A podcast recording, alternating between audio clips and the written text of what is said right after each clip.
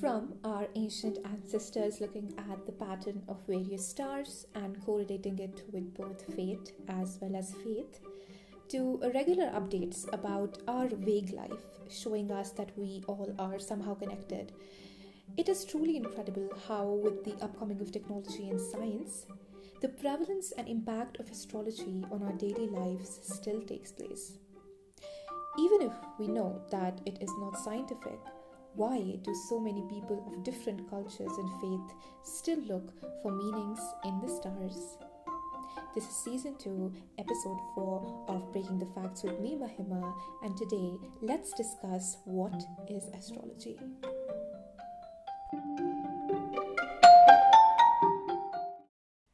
So, in the Western culture, astrology meant studying about your zodiac signs. So, you might want to open up your newspaper or use technology to find out how your day is going to be like and what kind of future lies ahead of you.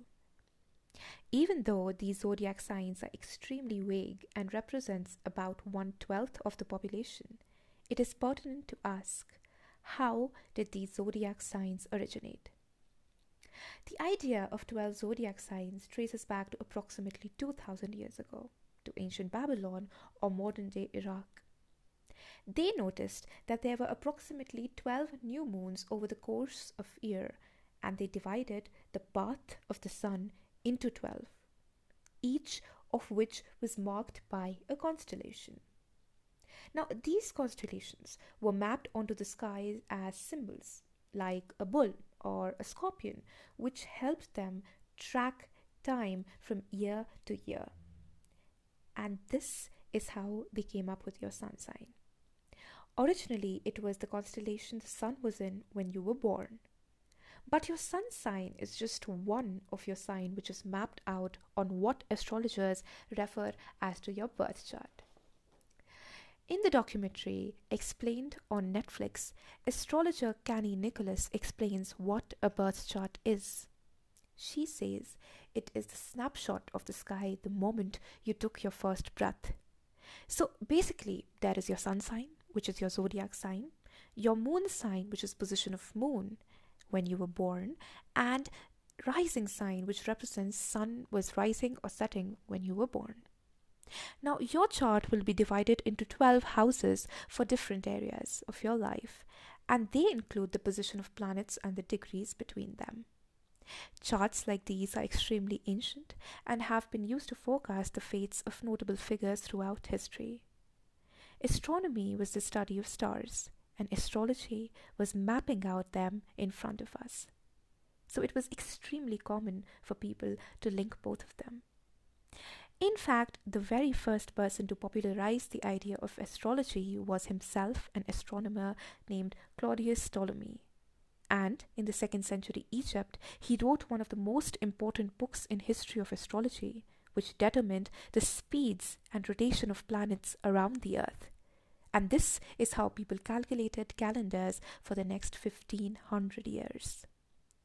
Ptolemy's world was one in which astrology is common sense. In his book Tetrabiblos, he helped the spread of Greek astrology across the Middle East over to India. One of the places it did not kick off was China because they had different system based on your birth year. So by 16th century, every profession regarded astrology's importance in their lives.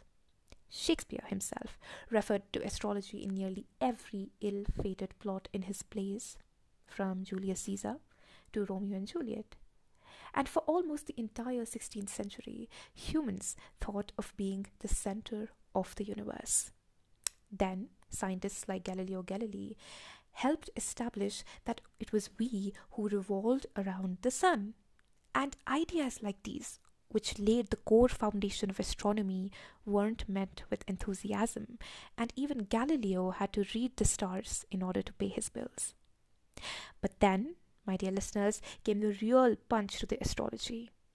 In 17th century, we made radical discoveries like gravity, light, telescope, and we started experimentation. We made hypotheses, we tested it, and rejected it if it was untrue. So, in conclusion, if something wasn't proved by science, it was untrue. So now astrology and astronomy were forever split. In the West, astrology fell out of fashion for hundreds and hundreds of years until we invented horoscope columns. And it all started when astrologer R.H. Naylor wrote a very, very interesting column about the birth of Princess Margaret in a London newspaper. Apparently, whatever he wrote came out to be true, and he was given a regular column in the horoscopy for the Daily News. And this idea caught on with other publishing papers as well. Then again, astrology hit a new boost, which was the age of Aquarius in the 1960s.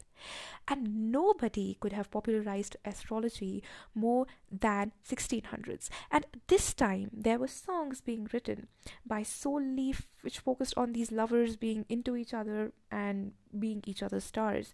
And by this the very very first astrology book hit the New York Times bestseller.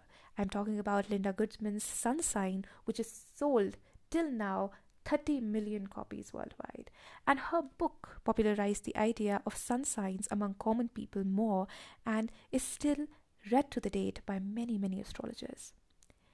In the 80s, you even had a hotline number to consult a psychic or astrologer, and your government would pay for it.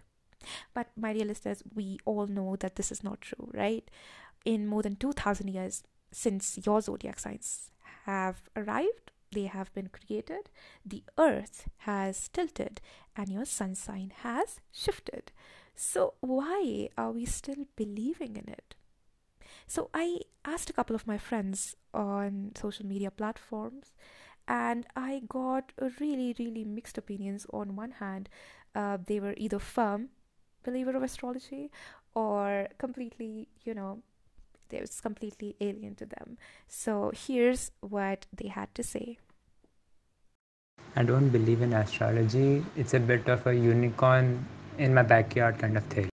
Um, I do not believe in astrology because so far uh, scientific research has shown that there is no evidence supporting astrology and there is no evidence that movements of celestial bodies can affect human affairs.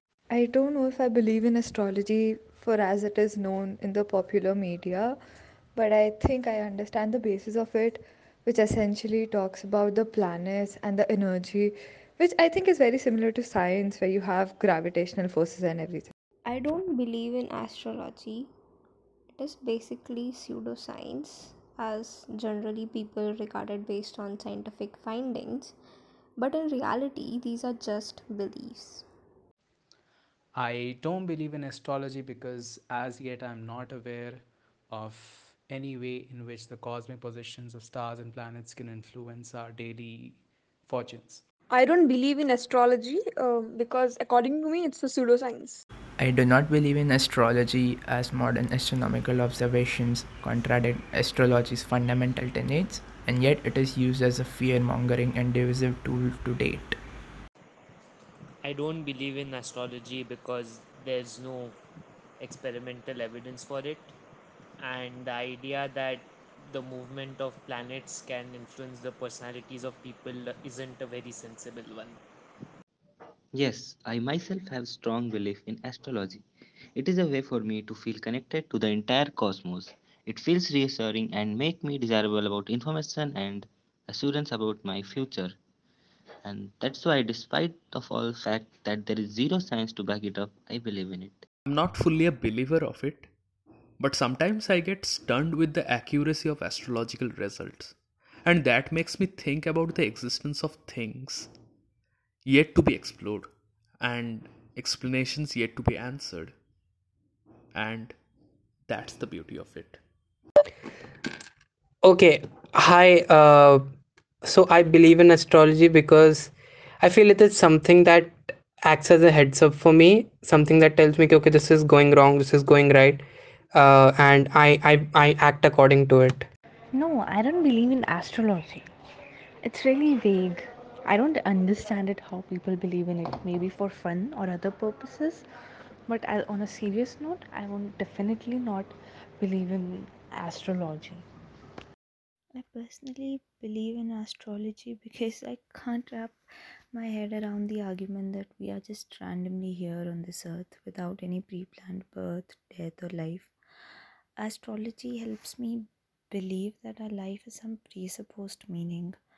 We are born with some inherent traits which help us navigate through life in our own ways.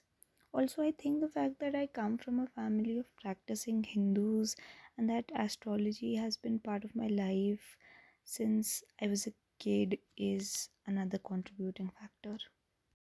Studies have shown that people who have less control over their lives, they relied on astrology comparatively more than people who had their life in order.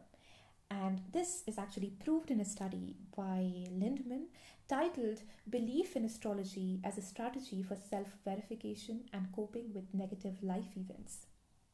This study showed that a positive horoscope can make us perform better on cognitive and creativity tests. And this is what was termed by scientists as the placebo effect, which is belief in something can be enough.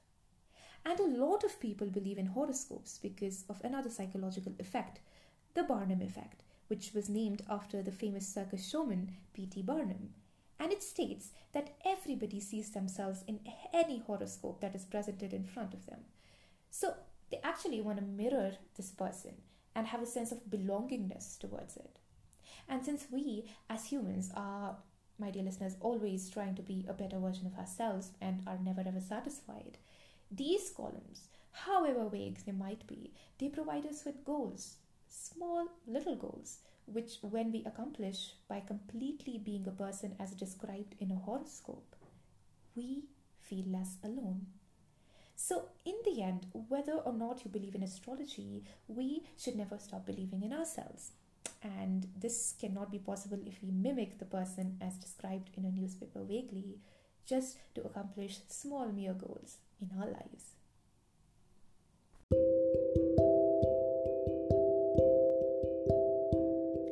Astrology, for some, gives them happiness and sense of belonging that they always searched for in the random chaos of life. So, believing in astrology isn't something that you should be ashamed or you should be proud of. If you like this episode, make sure to share this episode with your friends and follow the podcast on whatever platform you're listening it on. Wherever you are, whatever you are doing right now, I just hope that tomorrow brings a better day for you, and I'll see you in the next episode.